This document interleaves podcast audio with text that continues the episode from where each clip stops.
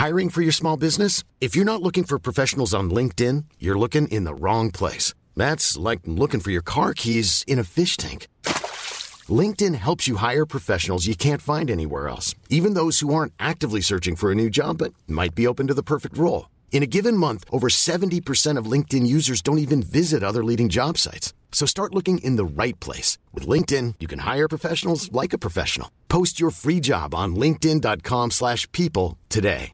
Hey, I'm Ryan Reynolds. Recently, I asked Mint Mobile's legal team if big wireless companies are allowed to raise prices due to inflation. They said yes. And then when I asked if raising prices technically violates those onerous two-year contracts, they said, what the f*** are you talking about, you insane Hollywood ass?" So to recap, we're cutting the price of Mint Unlimited from $30 a month to just $15 a month. Give it a try at mintmobile.com slash switch. $45 upfront for three months plus taxes and fees. Promoting for new customers for limited time. Unlimited more than 40 gigabytes per month. Slows. Full terms at mintmobile.com. Many of us have those stubborn pounds that seem impossible to lose, no matter how good we eat or how hard we work out. My solution is PlushCare. PlushCare is a leading telehealth provider with doctors who are there for you day and night to partner with you in your weight loss journey. They can prescribe FDA-approved weight loss medications like Wegovy and Zepbound for those who qualify. Plus, they accept most insurance plans. To get started, visit plushcare.com slash weight loss. That's plushcare.com slash weight loss. Welcome back to Brookomode. In this episode, I'm joined by Teale Lyon, a personal trainer, entrepreneur, and Lunar Love Club founder. She is very passionate and driven, and she has so many insights to give from her journey so far. Expect to learn more about dealing with the expectation of others, Lunar Love Club and women empowerment, the importance of positive self delusions, surrounding yourself with big container people, why you need to mind map your life, while Teale unfollowed all other gym personal trainers, pursuing dreams and being authentic, putting ourselves in uncomfortable situations, what a misogy is, Teale's rule, and much, much more. Let's get into it. I didn't really know how to tell people what was happening. You got to start living life. it's not going to last forever. If you've got something nice to say, say it. It's such a negative world. Why don't we start changing the way we talk? No, I've never been scared of dying. Swap judgment for curiosity. If you love yourself and the important people in your life love you, then that's all you really need. The upside of never trying is never having to feel the pain of failure. How mm. much does that apply to you and your adventures? Oh, goodness. Well, I feel like I do a lot of trying of things because I have a very good just do it kind of mentality. So if I don't do it, I'll never know. So it's like if I never do it, I never will know what possibly could happen. I'm a throw myself into everything kind of situation. But my biggest fear would be not trying it. Don't even know if that's answering your Mm, question, is, but is it a regret framework? Do you think like, oh, when I'm older, I regret this, or is it just really you've just trained yourself to be like, fuck it, I don't care what people think. I just really want to see what's going to happen. Oh, I reckon it's more a me thing. Like I would hate to not know. Like yeah, a regret thing, but also just I have so many interests, and if I feel if I don't do it now, I'll just never do it. So I just dive straight in and just do it. I have a good question actually. Oh, good. Um, so what would you say to someone that struggles with starting or trying something? What's the worst that could happen? Honestly, literally, what is the worst that can happen? I have jumped into everything headfirst. And look, when you start diving into things headfirst, you start to build evidence. And then once you have enough evidence, you will just keep doing it. Because the first couple times, like I've started five businesses now. So every time I start a new business, it's scary. But now because I've had enough evidence of it going well, I'm not scared to do it again. Just that first time. Yeah, 100%. You have to be great to start. but You gotta Literally. start to be great. Hi, more quote. did, did- were you? How'd you find starting the potty? Were you scared? I I think I had a bit of your mindset where I was like, fuck, I know that once it gets spinning that I'll get more confident. I didn't have too much fear around it because I feel like it was one of those things in my head I was like, I have to own it and just go with it. Yeah. But inevitably along the journey, you become a lot more competent in the skill set that you're developing in the craft. But like you said, I feel like for me and any sort of adventure or project that I want to undertake, it's it's a lot easier to say how hard it's going to be and make it unrealistic that what you're chasing could occur. it's it's just a sort of a a framework that is sort of a cop out. Yeah. Um, and I'm learning to just like you said, go head first because it's how you define failure. So for me, I try and shift it to if I'm trying, I'm not failing. Hundred percent. There is no failure in life. If you think you've failed, you've got your mindset the complete wrong way. Mm. You can learn from anything, and if something's going to go bad, there's a way to turn it around. Like if you don't learn, you'll never learn. It's the label of failure. It just has this negative connotation that failing is such a bad thing when a lot of positive can come out of it. A hundred percent. And I find even if everything's going so well, it's hard to then make any change and then you can get really stale. If something goes bad, you're like, oh, I have to pivot, I have to change. Whereas if you just keep going on this one road, it's not going to go anywhere. So you talk about the five business projects, Yes. and we, we know the PT one, Active by Teale, and you got the Lunar Love Club. Yes. Well, what are some of the stories around the other ones? Oh, I have failures. been literally what you don't see. I've been an entrepreneur literally from day dot. Like, um, look, I wouldn't even necessarily call it a business, but like in school, this is diving so far back. I don't even know if you know these stories. Maybe not. But um, I've created apps before. So when. I was go, do you remember this? Yeah, yeah. Fuck, that's a long time ago. Such a long time ago. So in that, I was having to create business plans, having to reach out to people, having to come up with an idea, create it, do all the things. So then even from there, it was it ended up being quite successful. Like got a free trip to America out of it. Got three trips to Sydney, two trips to Brisbane, all free based on this app that I created. I was like, holy shit, if you put your mind to something, you can literally do anything. And that was kind of my first exposure of there's not always going to be someone that you can follow. You just have to do it. Like no one I knew at that time had ever made an app. I was 16. I thought I was way too cool for this whole thing anyway. It ended up taking off. So then I just followed that train for as long as I possibly could. What was the app again? Vocabulary Voyages.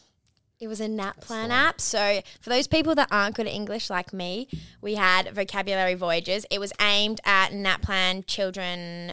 What years do we do NAPLAN? Gosh. Seven. Three. It's the odd ones. It's Oh, like yeah. three, five, seven. Yeah, three, five, nine? seven. Nine. Yeah, Yeah, I think the last one. nine's like all nine. If you fail it, I don't know. I can't. I don't If you fail your nine, then you keep doing 10, 11, 12. And Yeah. All of those things. So the whole precipice of this app was like I found NAPLAN hard. Only mostly in the literature side. So with that, I created all different games. It was all gamified to make the literature side of NAPLAN easier for other people. So we tested it out on primary school kids.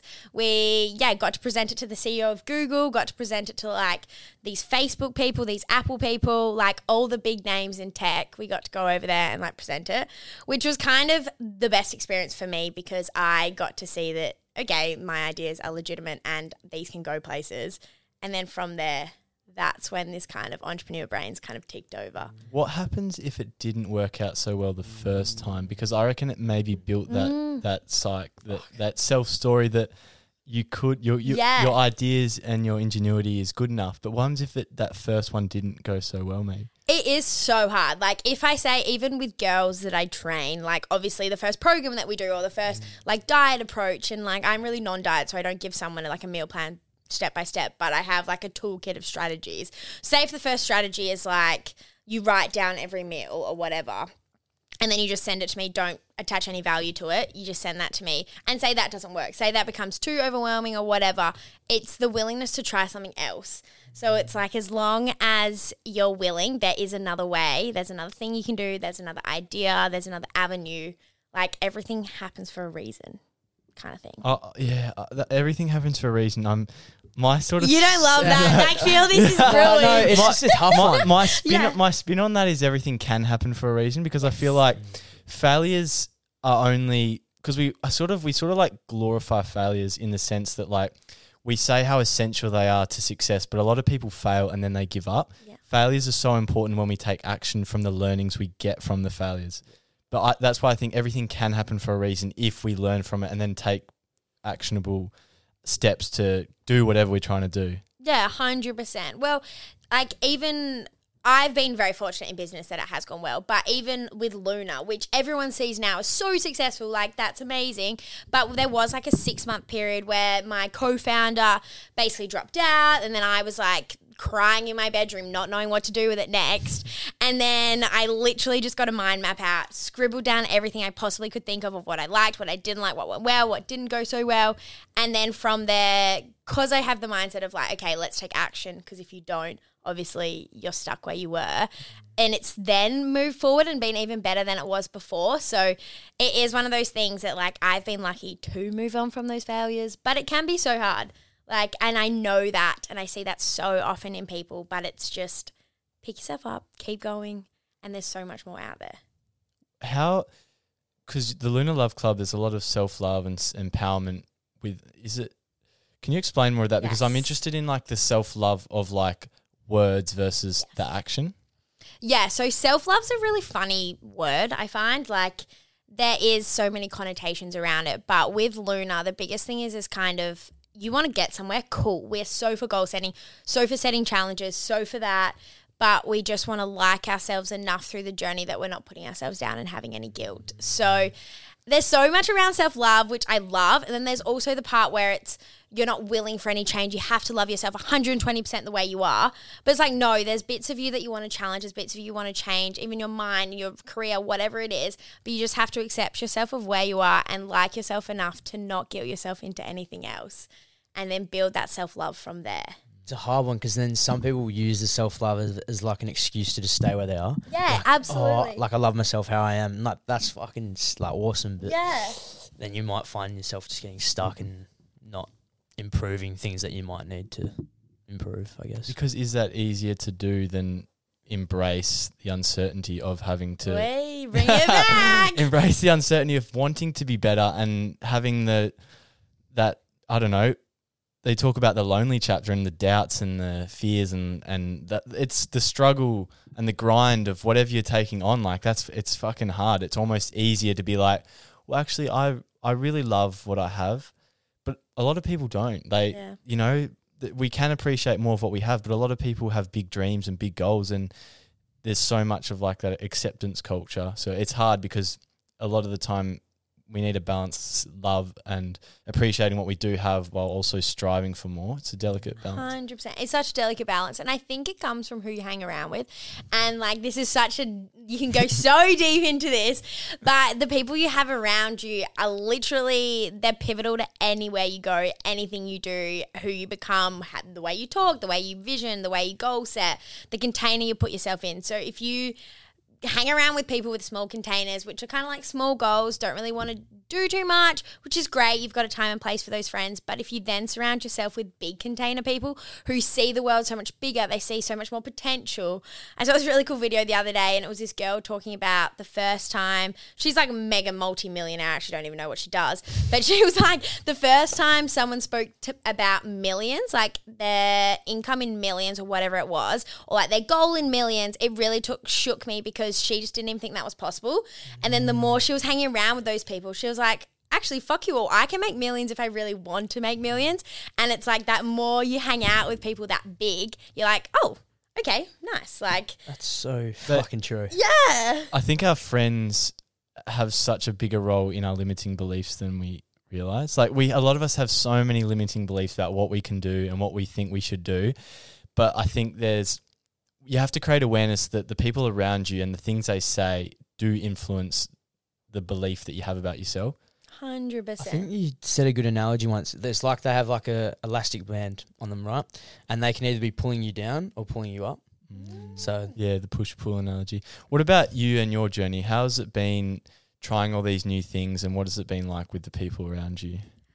Look, it's been so good, and I am really lucky that I have friends. It sounds weird, and I don't like saying it that much out loud, but I have friends before active and friends after active. So, like when I created Active by Teale, it kind of it didn't change who I was, but because it is a personal brand and because it became a huge chunk of who I am, the people I met after I became active by Teale see me kind of differently than the people that I grew up with. So, oh. yeah, don't you reckon it's so different? So, the people before active by Teale, like, look, like my best friend and all that is still before active by Teale people, but it is so much funnier the way you ha- hold different expectations on those people. Like, there are people that are really that I've met after active by Teale that are really involved in my community, involved in the active by Teale Things that I do involved in Lunar Love Club, and I have a different set of expectations for them when it comes to business. And like even when I hang out with them, I'm talking a lot about Active Teale. I'm talking a lot about Luna. I'm talking all about that. And then I have my friends that I'm generally just around because they make me so happy, and I don't even have to talk about business. And it's that they are all everyone's been so supportive which i'm so grateful for. When i first started active by Teale, i was so scared because it's a platform where i talk to the camera by myself which is kind of embarrassing the first time you do. You feel stupid. Like i'm in my bedroom talking to myself. Mum and dad can hear me. The dog's scratching on the door. And then you kind of get to a point where it's like no this is so important for me. This is how i make money. This is how i find clients and then people either like you or they don't. And if they don't, that's full on them. And then the people that actually respect you will stay around, if that kind of makes sense. What's the difference between in the he- the headspace when you have the evidence versus when you don't? Because I feel like when you do are getting successful and there's evidence that what you're doing is justified, I feel like it's really easy for that self story to be like, okay, all these awkward, weird, out of my comfort zone experiences are worthwhile. But what was it like starting when you know things weren't so successful, and you had to really maybe use self talk or psych yourself up to do things out of your comfort zone when there isn't that proof that sort of justifies why you're doing it? Yeah, definitely. Even when I first started Active by Teale, I was so lucky that like one of my best friends, he used to be a PT as well. So he was working as a manager of a gym. So he was kind of out of the PT space, but it was someone that I could talk to about all of this stuff and had been there. So I even say if you're in that point of life where you are feeling like in a turning point and you want to be bigger, like find a mentor. Have someone that talks to you and like has your back because then you can kind of fade out everyone else's if you have someone really solid in your life that even if you don't have the evidence yet they believe you can create your own evidence if that makes sense like have Mm-hmm. someone that believes in you enough that you start creating the evidence before you have it Did you have to? I guess when you talk about evidence, then Yeah. did you? How did you use like little rewards or little signs of growth to to know that you're on the right trajectory and sort of reaffirm that you're taking the right path? Because you spoke to me about sort of the pressure you maybe felt to go to university and sort of taking that leap of faith and backing yourself in. Yeah. So how important was it to sort of see signs of growth? It is really important. And look, we're all human. We all look for validation, whether that is through people or, yeah, a arbitrary number of followers or likes or whatever that is. We all look for that. And it's so normal. And we hate ourselves for it, but it is just being a human. Like, I even check how many likes I have or like how many followers every now and then. And I try not to attach value to it, but it's normal too. But having things like friends that believe in you and then also just a vision that's bigger than where you currently are that is so freaking exciting that you just can't wait to be there. Even if you can only see it, be so delusional and like obnoxious about that that's where you're going to be, that's what's going to happen. Because, yeah, as you mentioned, I went to university, I was the classic smart girl kid, I had the scholarship, I had all the things lined up for me. I went to Sydney, amazing, loved engineering. Yes, I did engineering. Loved it. It was amazing, got great marks, cool. But then when I came back home for the summer, I firstly realized I had no money and Sydney is a very expensive place to live. So I stayed home and worked full time. And then it got to a point where mum and dad said to me, okay, enough's enough, like go back, do something with your life. And my grandparents knew me as the person that was going to get to uni. I had like all these high hopes. Yeah, I just created an app. Like, obviously, engineering makes so much sense. And then when I was at home and doing all those things, I was like, I kind of like people a bit more than I let on. And engineering is a very solo thing. Whereas I started doing PT, I basically fell into the course. My best friend was like, Yeah, do it. And then I fell in love with that. And that was probably the hardest time where I had to really back myself because everyone else was like, You had such a good thing going with engineering, with Sydney, with university. Why are you not doing that? Mm-hmm. And it's one of those things where it's like, No, this is me. This is my life. I'm so young. I have so much time. If I want to go back, I can. And just kind of blocking out the noise. Mm. And I think it's a personality trait that I can do that, but it was a mm. move. Speak about delusions, right? And and almost seeing it before Yes. anyone else does. I feel like we have so many negative delusions about ourselves and spoken about on modern wisdom. Like, but why don't we start making delusions that actually serve us? Yeah, hundred percent. I'm the queen of like thinking you're the biggest, bestest thing ever. Like I had a dream the other day that Lunar Love Club was selling out like Perth Exhibition Centre of like people doing wellness workshops, and there was like a hundred small business stalls around the side. And if it's not big enough and that's so exciting, like you need to create something bigger. Like the mundane is scary. No, I like So- that. someone said, "Make if you, if your dreams don't scare you, they're not big enough." Yes. Yeah. Heard that. I like heard that. Is what is it that motivates you? What sort of vision do you have? Because we speak about vision and creating vision, and people might be like, "Well, I don't really have anything. Yeah. Where do, where do we where do we start?" It is one of those things, and I say like a practical tool is a mind map. Like I love brain dumping everything you possibly have. What do you like? What do you don't like? Where do you want to work? What would you not want to work with? What type of things would you want to do? Where do you get happiest most? Like it can literally be anything. Dump it down.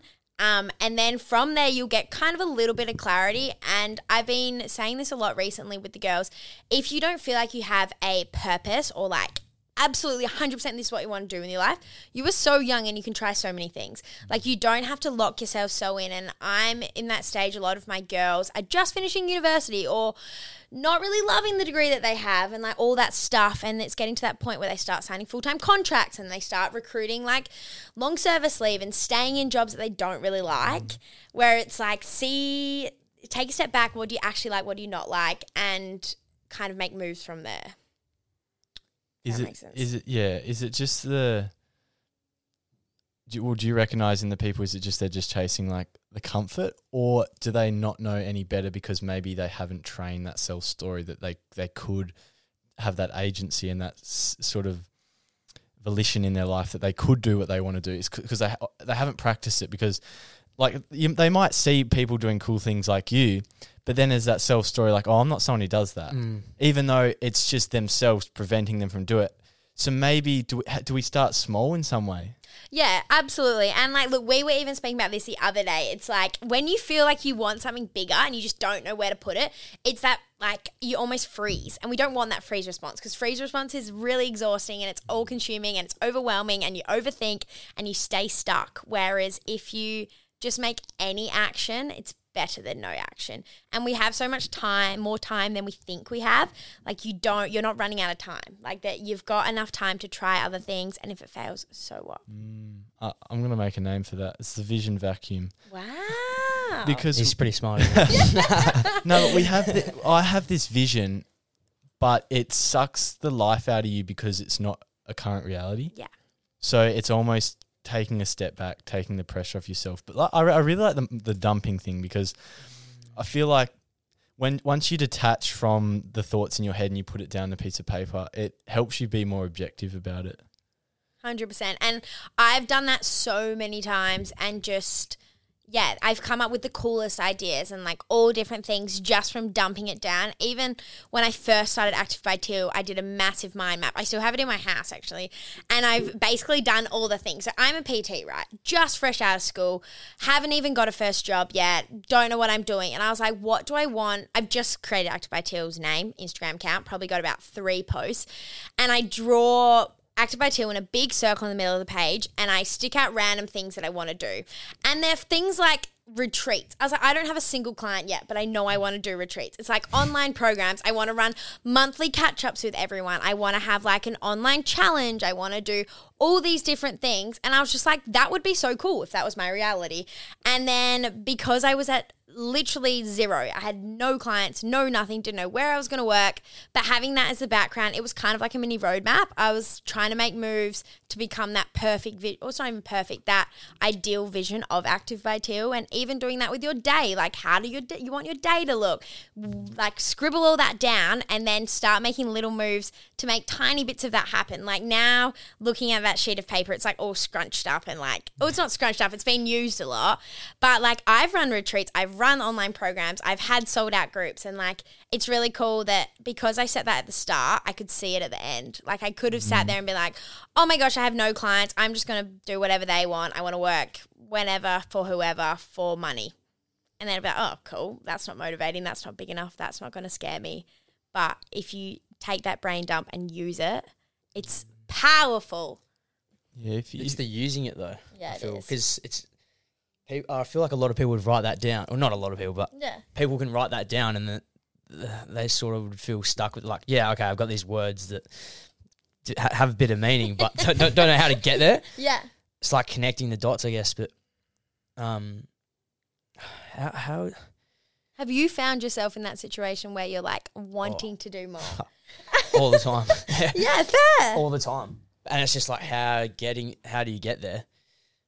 And it's- it's, it's, it's- it's probably easier. it's said an than innate done. human thing to, Yeah, it to want to have positive impact on it's people. the comfort thing as well to stay where we are because where we are isn't bad. Mm. It's like where we are is fine. Like I love my life, but it's like but where I could be, should be scary. Yeah. Staying in the same spot. hundred percent. And it's just not built into our humans. We just want safety, and we just want Well, everything. I feel Yeah. like the power of the, what you said and writing it down, like, because if you can dream it, you can have it. If you don't write down what you're after, what, what sort of you- you're going on a road where you don't know where you're going. Yeah. So even if it maybe is in some cases slightly delusional, Yeah. right? At least you're going after the trajectory is right. You- Yeah. You, might not reach that ceiling, Yes. but you'll you'll get somewhere close to where you wanted to be. yeah, You have to have those illusions. Well, Definitely have tell to. tell us about those retreats though, because like Yes. because I remember you telling me at the cafe like it's it's, it's pretty cool story. It is like I uh, oh first like the retreats were like the absolute best. I've run three, four now, and um, basically how they came about was I've always wanted to retreat. I was like, fuck it, I'm going to do a Bali retreat. Hadn't been to Bali. yeah, Sick. this is how delusional I am, everyone. so I was like, I'm going to do a Bali retreat. I was like, booked in the dates, had a wait list, so I sent out emails. Hadn't actually organized anything. I just picked two random dates in this random weekend in September of 2020, and I was like, yep, I'm going to do a retreat in Bali these days. Cool. So then I, the next day, no, yeah, it would have been the next day. I sent an email out to every single person on my email list, and I was like, got a wait list for this Bali retreat. It's going to be the best retreat in the entire world. I had no idea what we were going to do on this retreat.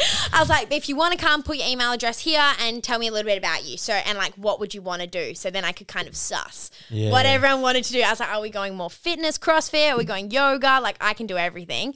And then I got that 40 people out of my probably 100 wait list like want to come on this retreat. I was like, oh, amazing.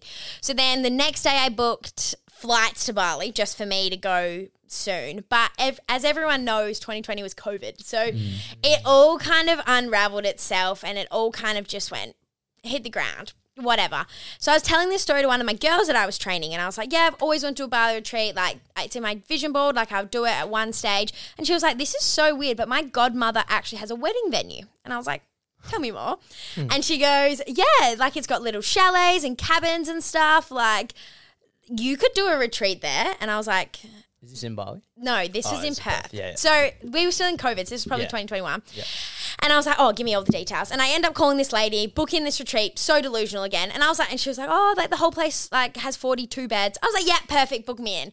And I was like, holy shit, now I have to get 42 people to come on this retreat with me. So I just started marketing it. I hadn't really organized too much. I had a local girl that was new in Pilates, but I knew she'd be amazing. She was a really cool chick. And then one of my best friends was uh, is an artist, so she um, was doing a paint sip, and I was like, "Yep, everything's kind of in line." And then it got to a point I'd sold about twenty spots, and then I started freaking out. I was like, "Oh my gosh, it's in like two months or whatever," and I haven't sold the rest. And then I went back to my mission and I was like, no, people want to come. And then literally, I just, for some reason, I think I manifested it, let's be honest. Like, don't know if either of you boys believe in manifestation. But then within the next three days, it completely sold out. And I was like, what? Mm. And then from there, I did my first retreat. It was absolutely the most wild weekend of my entire life. 40 of us down there in Dwellingup, it was. And it was just like the most magical weekend. And I was like, holy shit, I did it. And it was one of those things I never really realized it was happening until I was there. And I was like, oh my gosh, I've done this. And not many people would ever do that. And it's a really cool feeling of, like I just believed I could, so I did. Like I'd never heard of anyone else doing a retreat or anything like that. Um, but I did it, and then again evidence, and then I've run two sold out retreats from there. They've been smaller, thankfully. So I did a sixteen person one in Margaret River, which was amazing. That was a longer one, and then I did another one in Dwellingup, and I did one in Mandurah. So they've been amazing. But again, yeah, it's the delusion. Like you just have Mm. to jump full in because what's the worst that can happen? Like, yes, in that situation, I could lose thousands and thousands of dollars, but because I so strongly believed like how amazing this could be, I you just radiate that, and then I feel like people really resonate with that, and then it can come back to you in leaps and bounds. What do you think about authenticity? Because I feel like that's one of your strongest attributes. Yeah, I definitely. I am really lucky that I have been so strong willed and strong personality that I can just be me and be me all the time. But um, even for people that feel like they're comparing themselves to a lot of other people and losing their own authenticity, really early in my PT game, I um, unfollowed every single other PT that I knew, which seems a little bit cutthroat, but for me, it was probably the best thing that I did in those early stages because then I stopped being like everyone else. So it's so easy when you see their content all the time, when you see them posting all the time, to compare yourself and what you're sharing. So I went through a weird stage where I was like doing HIIT videos and posting them, and then I was like doing like recipes and like all of that, which is kind of me, but it just felt really unauthentic because I was mm. copying what everyone else was doing. And I was like, does this actually resonate with me? And then after unfollowing them, like it felt a bit harsh. I was like, I actually like you as a person. but I was People like, I take actu- it so personally. yeah. Fuck. Like it was like just so refreshing to be myself. Like all I followed at that time was my clients and like I guess a few of my friends, but I didn't follow another PT because I was like, I just don't need that subconscious comparison that's bringing me down whenever I open up Instagram and be like, fuck, I haven't posted today. Look at all these people posting all of this all the time. And I was like, I can actually run my own Instagram. I can be my own person, and that's what people want. Oh fuck! All right, people go to Active by Teale for you. Yeah. like, they can. I'm sure they could get the similar sort of fitness and and uh, whatever. You, I don't know. No, I've never no, been to one, so I don't. I don't, I, I don't know what you tell these girls, but and um, it is true. And in the fitness world, like you'll probably see on Instagram, is so body focused. And I'm so glad that I've never accidentally fallen down that line. I've never stepped on stage. I've never wanted to do a body composition, sh- anything like that. I genuinely just am so passionate about empowering women to feel unstoppable. Like, mm. full stop. If that means gaining muscle, amazing. If that means losing weight, amazing. If that means just going to the gym a little bit more often, that is so cool. Whereas I feel like a lot of other people in the fitness industry do sometimes accidentally, or if not on purpose, promote a really unhealthy lifestyle that's just not maintainable. Whereas I'm like, I am the girl next door. Like, I literally am like you. I've been where you are. Like, don't worry, I've got you. I'm not some crazy uh, like workout obsessed girl. I'm literally in the same space as you and I'm holding your hand through this whole point. I'm not a pedestal girl. We are friends. you just like humanize yourself. Yeah. Which people love. Like just be you. Because uh, fuck, hundred percent. Yeah. What's what's the biggest reason that women need so much like empowerment? What is there something a trend you've seen that there's a, why there's such a big need for it? Because need. Do you reckon? Bec- there has to be because why? There's a lot. Because there's is low self esteem like a common trend because of social media and sort of the pressures in Actually, our yeah. society.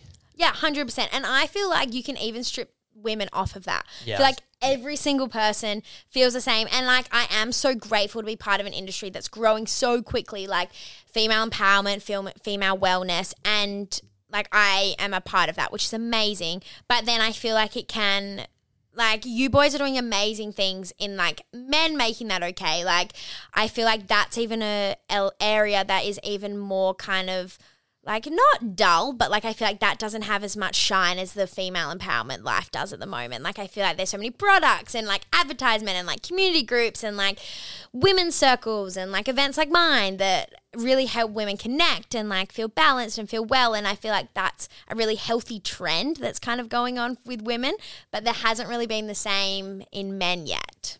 Mm. I just think it's how how men do it is it's harder to organize as well. Mm. I guess besides the stigma, it's harder to organize the ma- the male sort of events versus like the women because the women are like into They want the to do it as and the products Yeah. and the products that you it's like a demand and the self love products and the Mm. beauty like yeah well, like men aren't really going to get like gel and like you never know Cologne. watch me open a gel business um no i do agree and it is hard it's just such a different world like it shouldn't be a different world but it is yeah.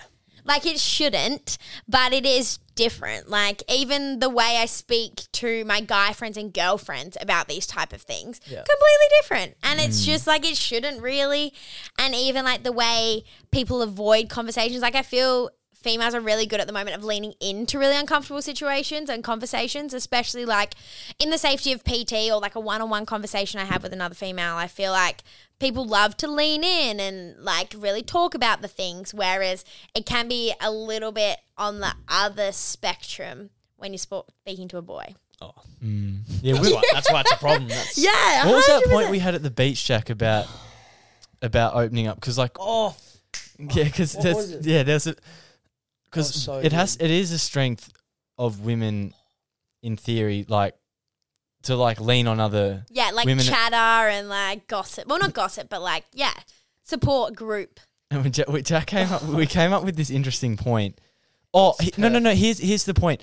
Um, do you reckon women are are, are not being as vulnerable because maybe there's so much focus on men? Do you reckon they feel almost guilty sometimes for being so vulnerable, emotional? Like there's a pressure for them to not be so expressive in their emotions. As in females not as expressive. It's almost opposite to the male trend. Yes, well, I feel like, especially let's say in a relationship when it is like 50 50 most of the time, um, it can be very like, and you've got like, look, we can go down the very like masculine energy and feminine energy, and like stereotypically, they're very like men, big, strong, like decision maker, blah, blah, blah. And then feminine energy is more like creativity and like expression and emotions. And every single person on this earth has both. Like, mm-hmm. no one is completely masculine energy, no one is completely feminine energy. It's a combination of both based on the situation that you're in, like the personality that you are.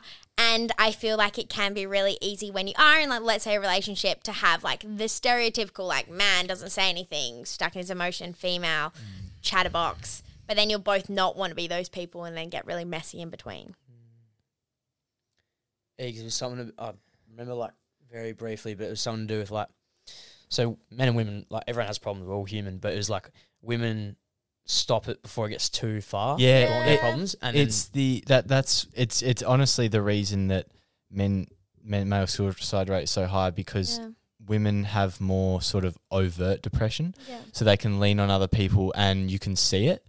Whereas men are very good at hiding how they feel, um, and that's why like it gets too late and it gets to that end point and it's it's too far. They're too far gone. And, um, whilst women women it can get cut off, which is sort of where we're trying to lean into that. But it's hard because I talk about this because male depression is not female depression. Yeah, it's not. and It's really touchy to be like because we want to encourage vulnerability in men and we want to allow a safe space for men to not feel the pressure that they have to have it all figured out.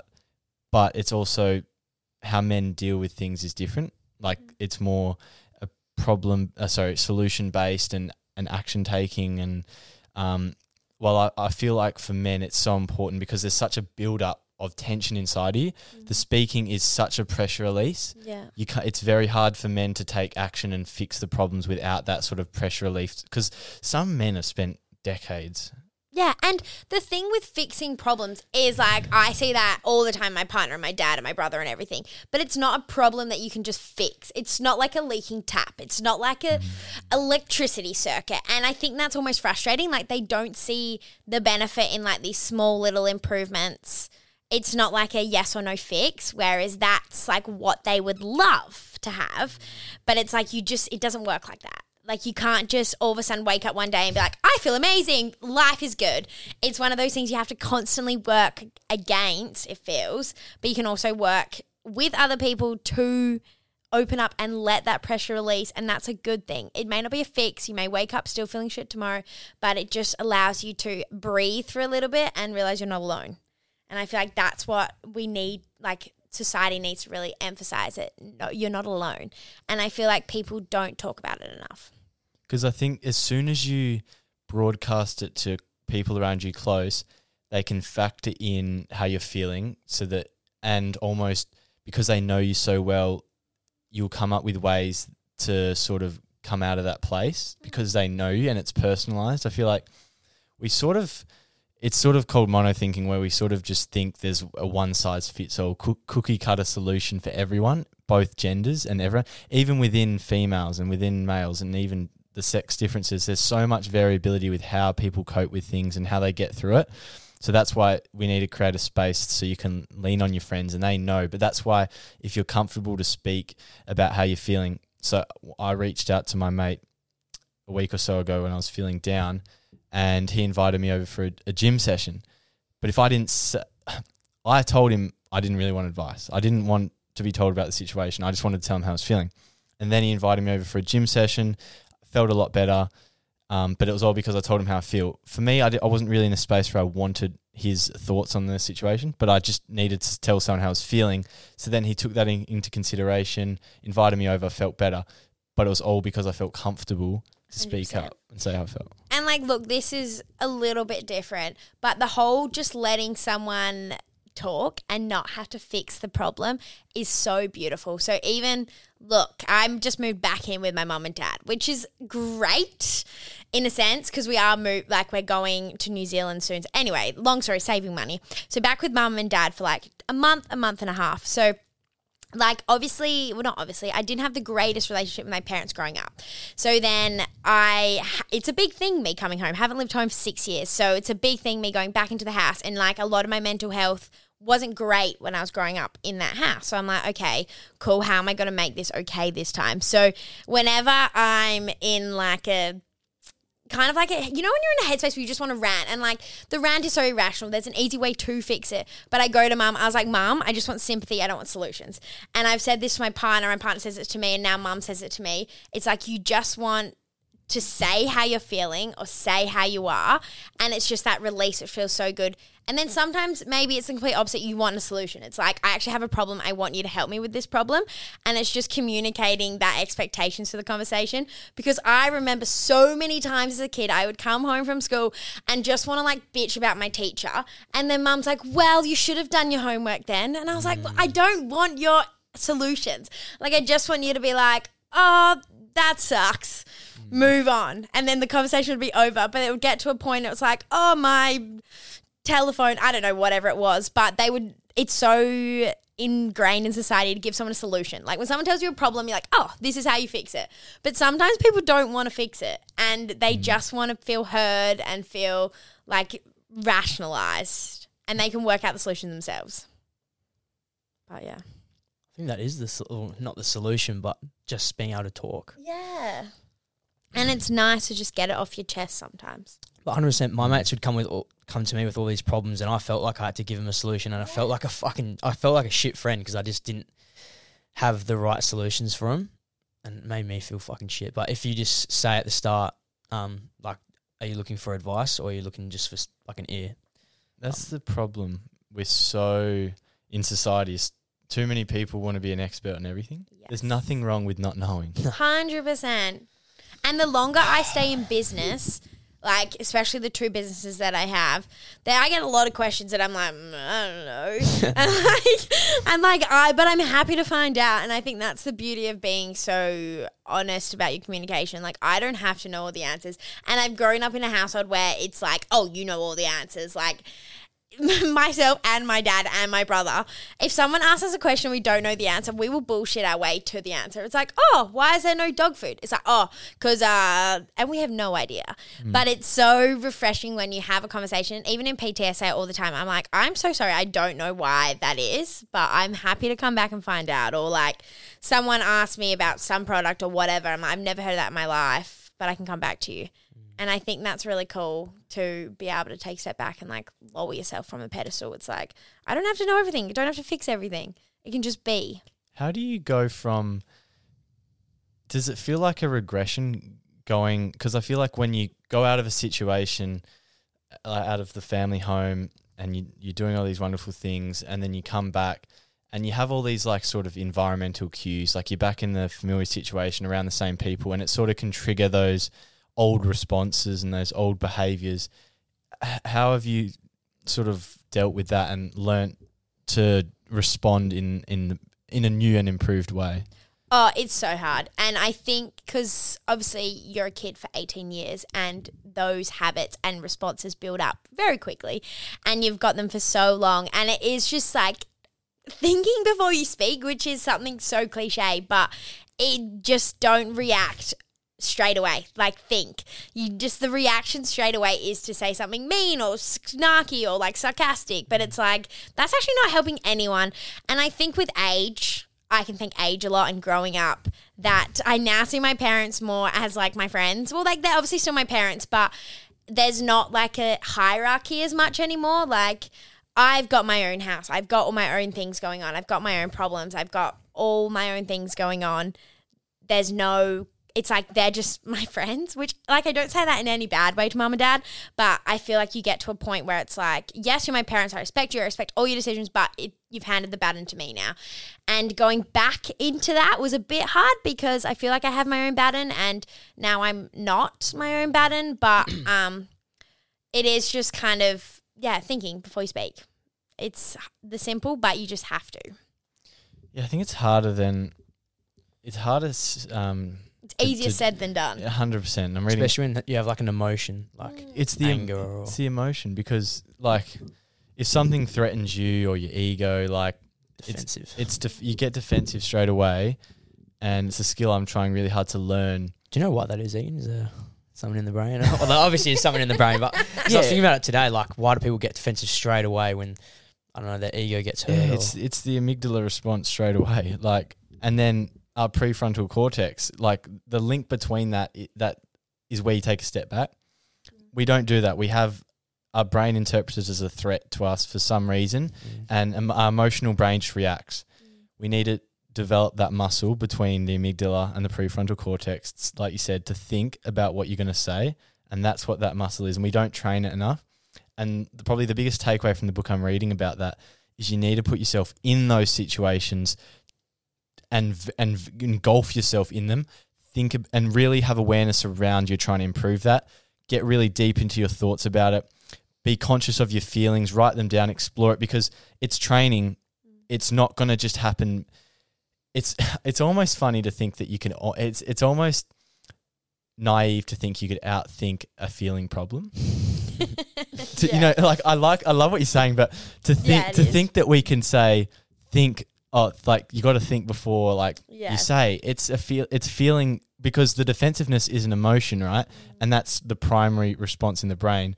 So that's why you need to go into those experiences to train yourself to respond in the better way because it's not about the initial feeling because everyone you might have all these insecurities and fears and you're always going to feel a certain way but it's teaching yourself the skill to respond in the right way and that's the only way you're going to improve that sort of amygdala prefrontal cortex connection Yeah, it's like t- trial and error, I guess.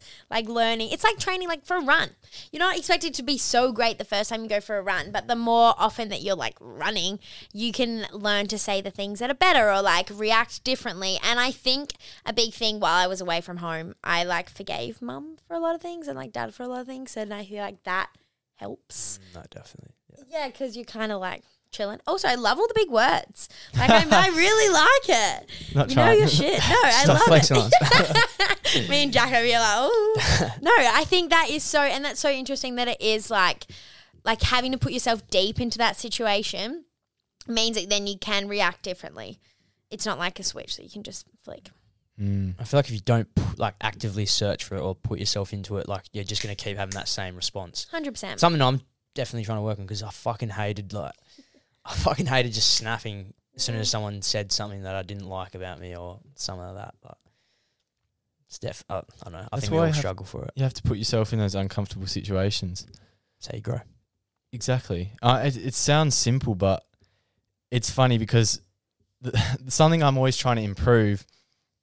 Like, so let's say I have something I want to improve. I don't feel good about that thing. So I withdraw myself from trying that thing, even though the only way to get better at the thing is by doing the thing. Hundred percent. The thing that you're scared of is probably the thing that's going to get you where you want to be. Yes. So it's like whatever you don't want to do is probably what you should do. Context obviously is important, but Mm-hmm. like you just have to do the hard things. Like it's the classic quote of like pick your hard. So you can either pick the hard of doing the things. Maybe let's just go really basic like fitness. Like yeah, you get up before work and you do whatever you want to do, whether it's run, gym, whatever. Like that's hard. Mm. Or is it harder to live the whole day with guilt and then live a life that where your body isn't effective and then you're coming to old age where you haven't primed any of muscles, you don't mm. have any muscles and your body just isn't as effective as what it could be if you'd picked the hard earlier. Like I would much rather pick the hard of getting up early and doing those things than pick the hard of being like a immobile older person. I feel like that's not a good description, but No, yeah. you nailed that. I reckon. Um, I'm interested in your take on this thing. I was listening to a podcast today, and it was talking about easy mode and hard mode, and Or we Brookomode. That's good. That- Always pick option three. we want to do something. Okay, let's say, for example, we want to get up early for the gym. We think it is like a fixed thing getting up early for the gym, but are we going to do an easy mode or hard mode? So, what does easy mode look like? Eating well the night before, preparing things after, going to bed early.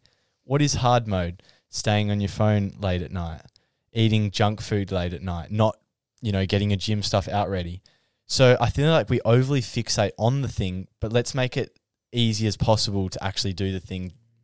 Hundred percent. It's making your environment. What is it? It's making your environment help. Uh, to this, th- make you thrive, really. Yeah, like you set, want- you're setting yourself up for Yeah. success. Why not make things easier for you to do? Hundred percent. Because if your environment is making things harder, let's say like yeah, you want to get up early and you haven't set your stuff, or like you don't have a gym membership yet, or like you don't know how long it's going to take to go to the gym, or you don't have a plan once you get to the gym.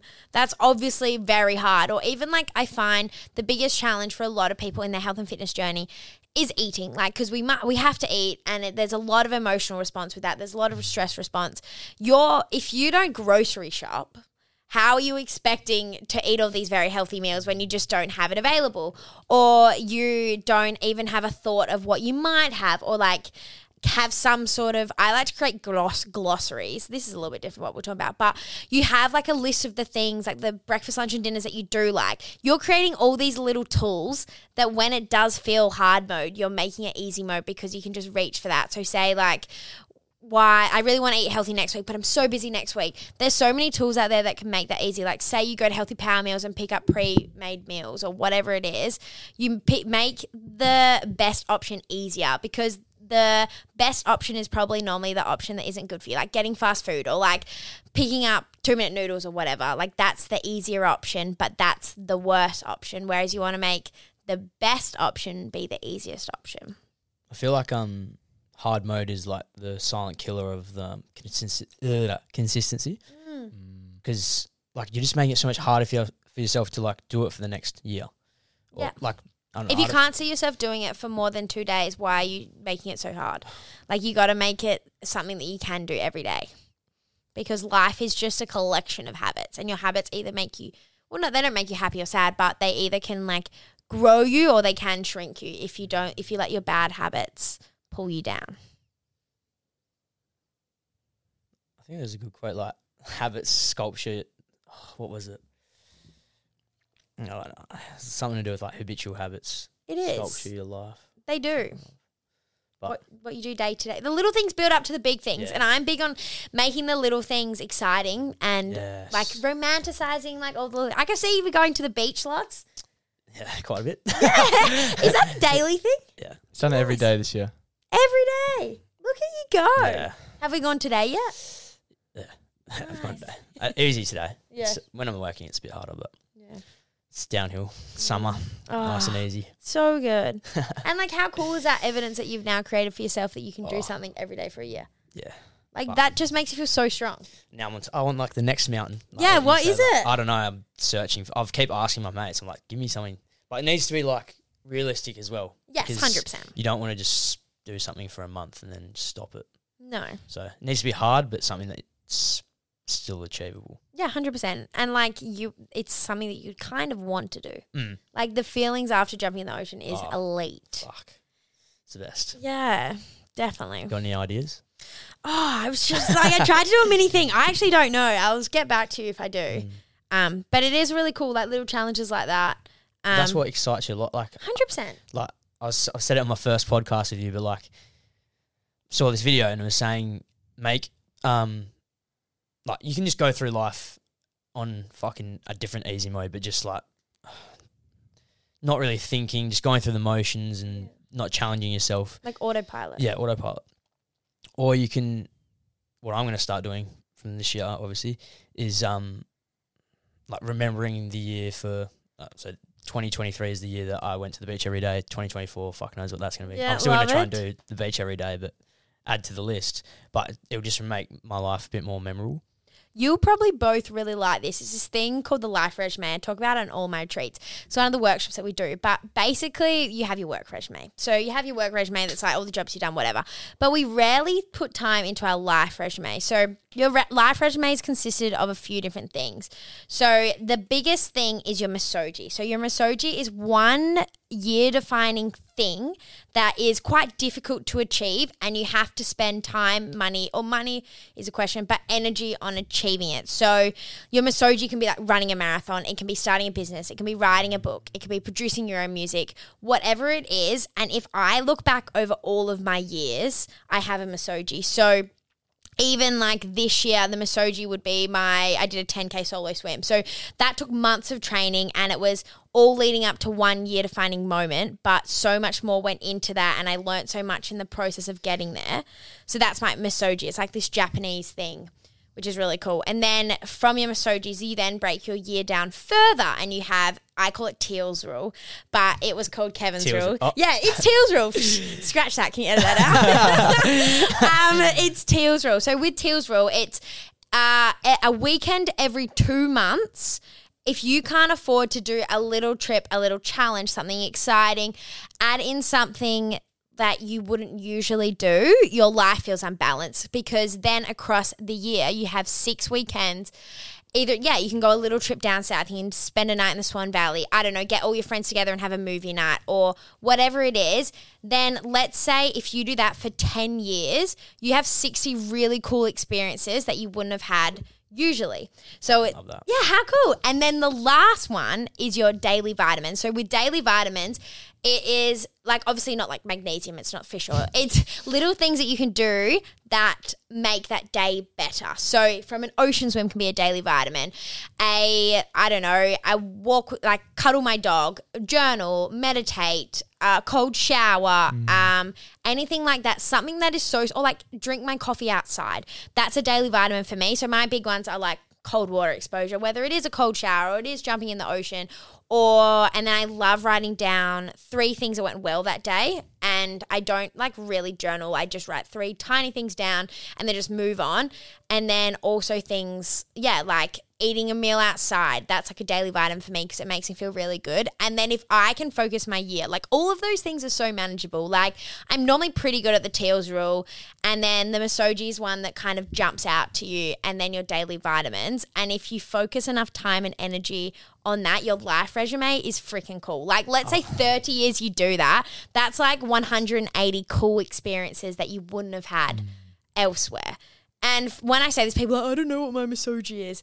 I'm like, I'm like, oh, they're like, oh, I hate running. I don't want to do a marathon or like all of this. It's like these three rings, and I hope I can remember this. It's something that you've always wanted to do. It's something that scares you, and it's something that takes effort. So the middle of those three Venn diagrams, that's where you find your misogi. So even like buying a house is a misogi. Like that's something you work for, all of those type of things. And like the life resume is something that gets me so freaking excited.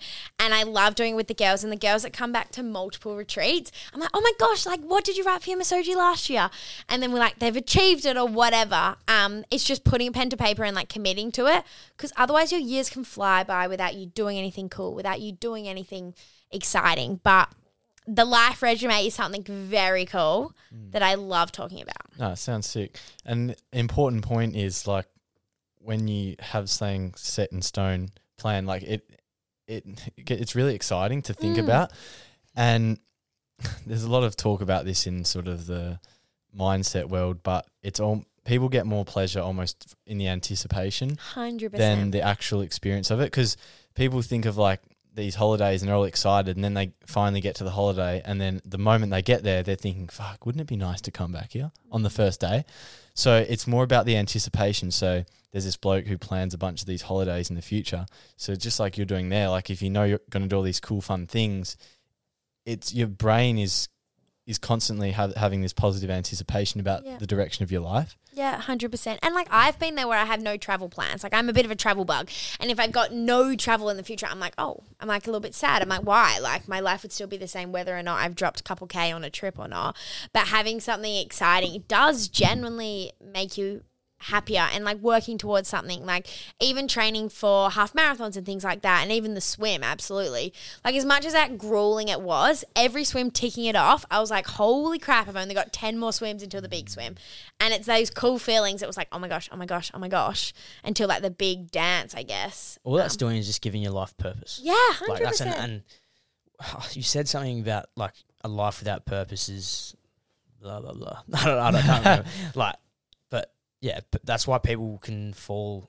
Not the only reason, but they can fall into those like depressive states because they they're lost and they don't have a purpose. Yeah, learned But, like- helplessness. But what about because people are going to be listening, they'll be like, "I want to do this thing or get this," but I feel like people also lack clarity of doing something that's genuinely worthwhile because all things worthwhile are hard to achieve, but not all things hard to achieve are worthwhile. yeah 100%. So, like being being famous, for example, like that's pretty hard to achieve, but it might not be a worthwhile path. 100% But anything like you said in your little circle, it takes effort, right? Anything worthwhile is going to take effort. Yeah, agreed. And like nothing great is going to fall into your laps. A lot of things will fall into your laps. That's amazing. But working towards something and the journey towards something is so rewarding. Like, I think that that's a part that a lot of people skip over. And again, like my industry, like the dream is everyone, I want to be skinny. Well, like that's, we're v- moving away from that, which is great. But say they want to lose weight. And it's like, if you aren't enjoying this whole gym thing and the way to this, you're not going to enjoy the I just want that shape. end metric of Yeah. being skinny. That like you need to enjoy being in the gym. You need to enjoy being 100%. like the grind. And like find something you genuinely enjoy doing and then you will feel so much better doing it. And like even mm. with PT, every single person's program's different because I know what people like. Like I have people that come in that are like absolutely like make me jump, make me run or whatever. And then I mm. have other people that I just want to get a really heavy, heavy deadlift. And I'm like, yes, babe, let's do it. And then they are so focused on getting stronger and like trying to lift and like these mini goals and challenges that they forget that the whole point that they came to me was to lose weight and that's happening with them out even having to think about it. it's more like the fun of the now is so much mm. more Well- rewarding. I just came up with it, but like, Here we go. if you, if you don't love the process, you're on the wrong path. Hundred percent. Hundred percent. And like, look, you're not gonna love the process 120 percent of the time, Yeah. or like 100 percent of the time. But like, when you see enough smiles and like, you can vouch for it when it feels right. Yeah, well, You sort of have to love doing the hard thing, like because yeah. it's not Yeah. always going to be easy. No, it's Gymming's not. not fucking easy. That's why how I many- probably don't do it. Just being vulnerable. How many times do you see people like in the middle of those sessions? Do people are are they very like with the the girls? Are they very vocal with like how much they're disliking it and the the process aspect of it? Like, no, but I liked like being very honest. The I think PT is so rewarding and fun because you're chatting to someone the whole time, and you actually don't feel like a lot of the girls are like, holy shit, the session's whole gone because they don't have to think about how much they're lifting. They don't have to think about what's coming next. They don't have to think about getting the equipment. They can just be there for them Healthy distraction. yeah, healthy distraction. Because I'm the one doing all the groundwork. I'm like a wheel changer in an F1 race trying to put plates on and off the bar. Whereas they're just there purely just. Most of it is for their mind, like just to get themselves out and do something that's completely for them that they know they're going to achieve. Like for a lot of the girls, that it's like the highlight of their day because they don't actually have to be in control of anything. They come, I've done all the maths, I've done all of that, and they just come and like look sometimes a girl's like fuck this is hard i'm like that's the point but having me there who's there to like remind them on the reason that they are here and like kind of keep them going is really exciting like you've probably gone to the gym with someone else and you're like this is kind of fun Like when you train with a friend, mm. it's like, oh, we're like chatting, we're like doing it, and we're still obviously finishing the program, doing all the things, but you can kind of do it, yeah, with a healthy distraction. And you probably keep them coming back because if it was just them going to the gym, Yeah. where do you do it? I do it actually. I have an elite spot. So you know Oceans, like the bar? Like in Scarborough? Yeah. Oh, yeah. What on top? Yeah. Yeah. Because wait, what? So there's a, so like you know the bar and there's like the Esplanade bar. Yeah. I, no, I saw the video. Um. Yeah. On Lunar. Yeah. So you do your so PT I do my up. PT there. So I have like storage things and like a squat rack, and then um, Just I just bring it pull all it all out. And then So what do you do if it's raining? Uh, there's a yoga room that I use. Oh, okay. So basically, the space is like a Pilates studio, but they don't use the yoga room that much. And then I just rent out the like grass bit at the top.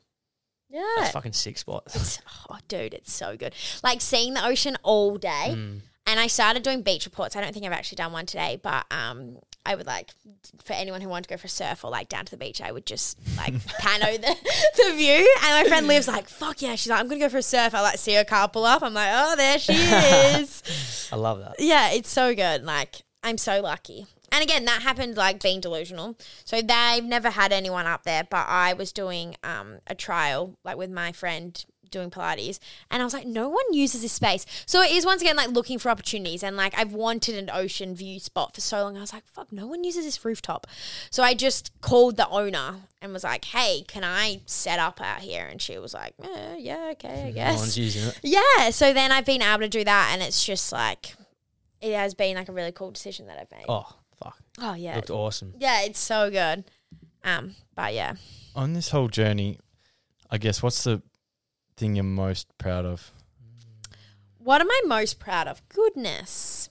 Um, I would honestly like this is. I don't want this to be a cop out, but like the change in women. I guess it's women. I train all girls, but like they're honestly like their change in their whole headspace is so rewarding because I find like they come to me. A lot of girls when they go to PT, they've come from like a really anxious space or a, like let's say depressed state, and they're just looking for something. And a lot of people will manifest those kind of emotions into the way that they look and blame it on the way that they look. So then they reach for a personal trainer. I'm like, cool. But then when we get down to it, it's a lot of other things that they actually want to change. And then through the metrics of fitness, we're able to like bring them out of their shell, build self confidence, build self love.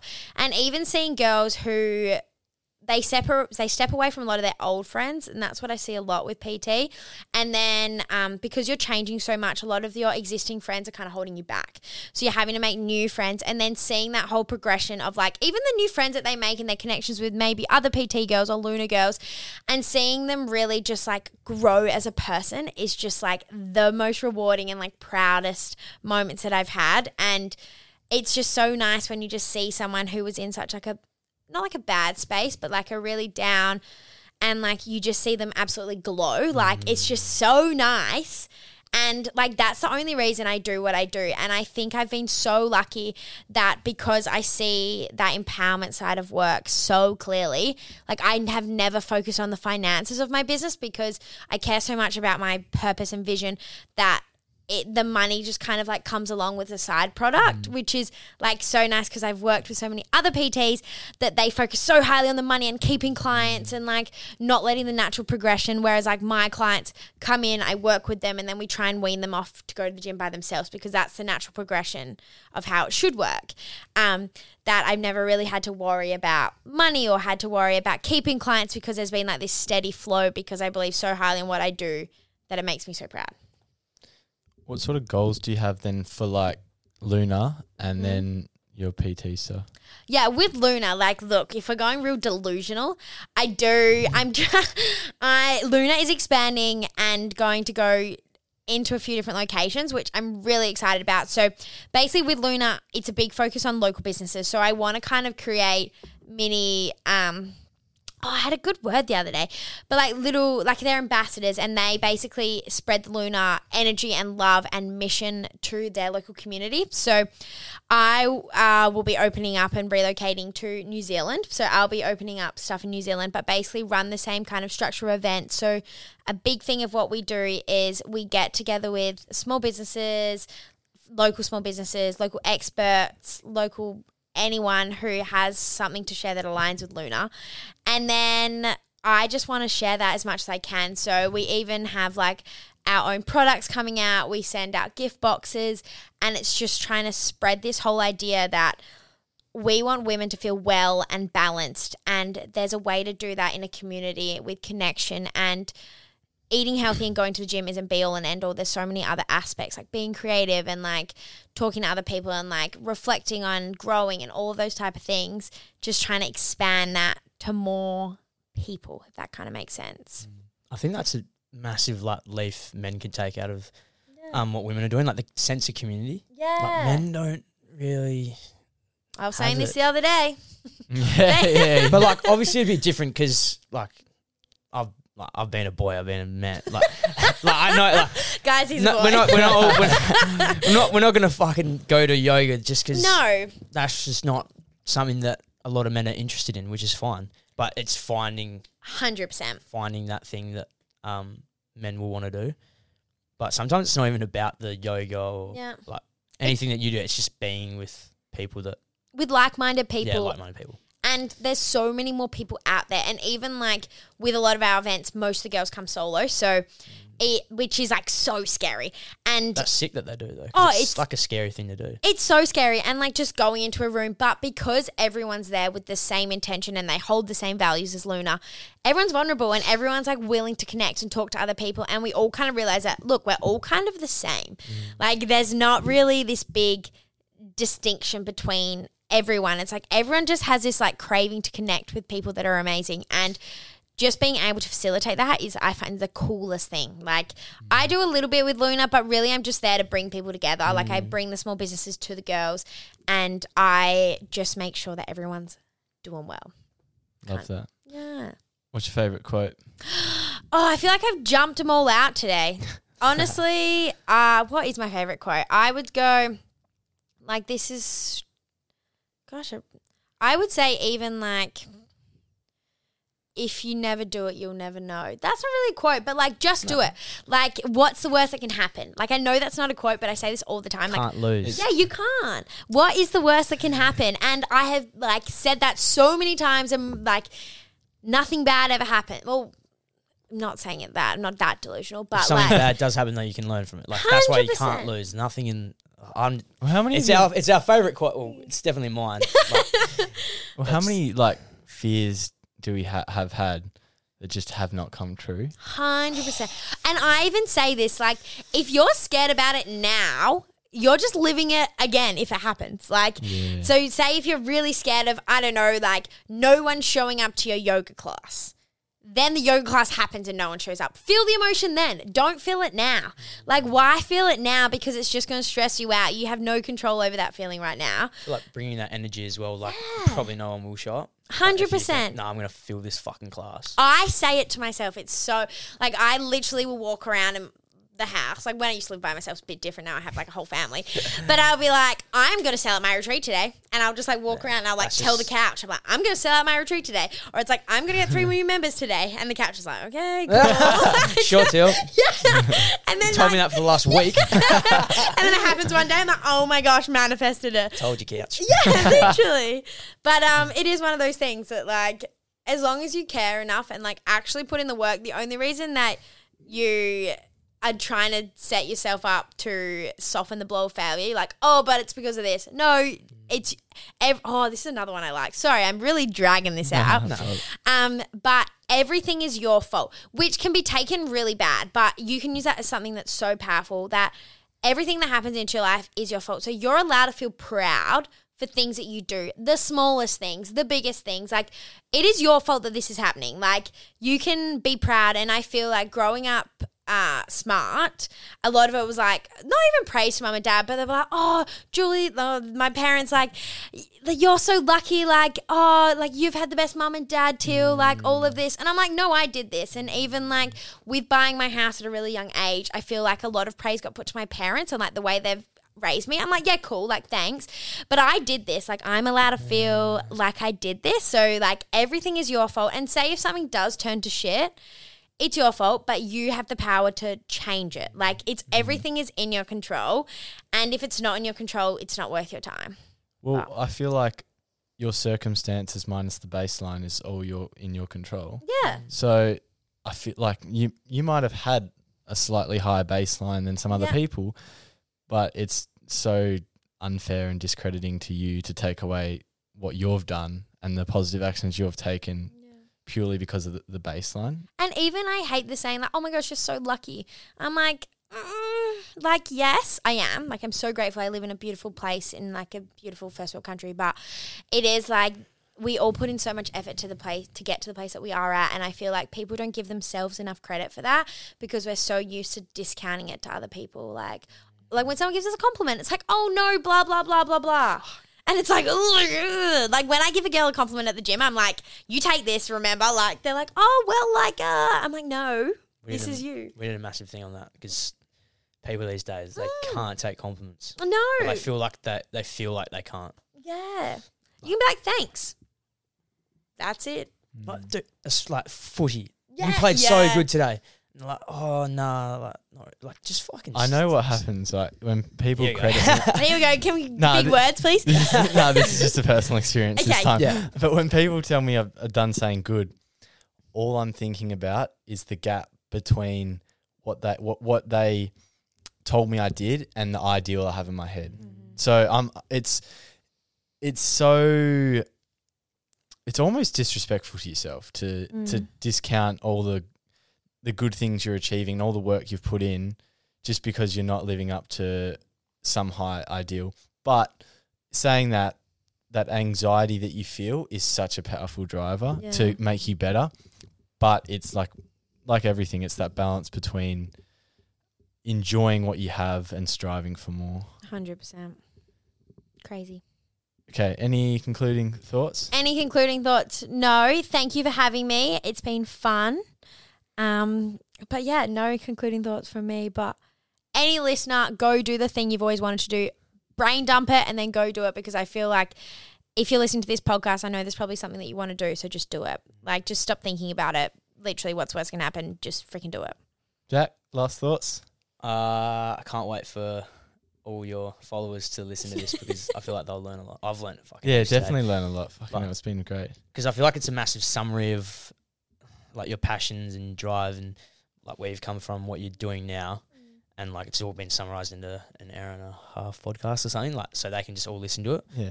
Um. But yeah, no. Being And good. go buy the new Brookomode uh, merch, everyone. I saw that on Instagram today. I haven't got the websites done. I've but literally soon. listened more than ever today. I, usually I talk a little bit more, but I fucking just love listening. Sick. I was just sitting in the corner. I think This, this is cool. All right. Thanks, guys, for listening. Thanks, Teale, for coming on, and thanks, Jack, again. Get him a soji. yeah, Misogi's team. I'm gonna use that. Thank you to everyone who listened. I'm sure you'll get something very valuable out of that. I definitely learnt a lot from Teale in that conversation. Always very fun and easy to have great conversations with very passionate people. She's such a great personality, and you can find her social pages in the show notes below. Thanks again, and I'll see you in the next one.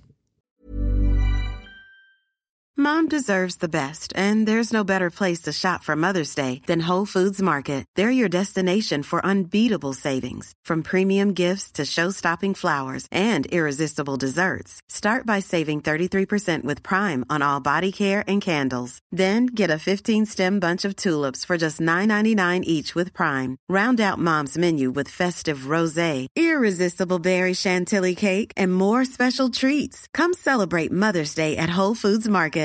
Even when we're on a budget, we still deserve nice things. Quince is a place to scoop up stunning high-end goods for 50 to 80% less than similar brands. They have buttery soft cashmere sweaters starting at $50, luxurious Italian leather bags, and so much more. Plus, Quince only works with factories that use safe, ethical, and responsible manufacturing. Get the high-end goods you'll love without the high price tag with Quince. Go to quince.com slash style for free shipping and 365-day returns.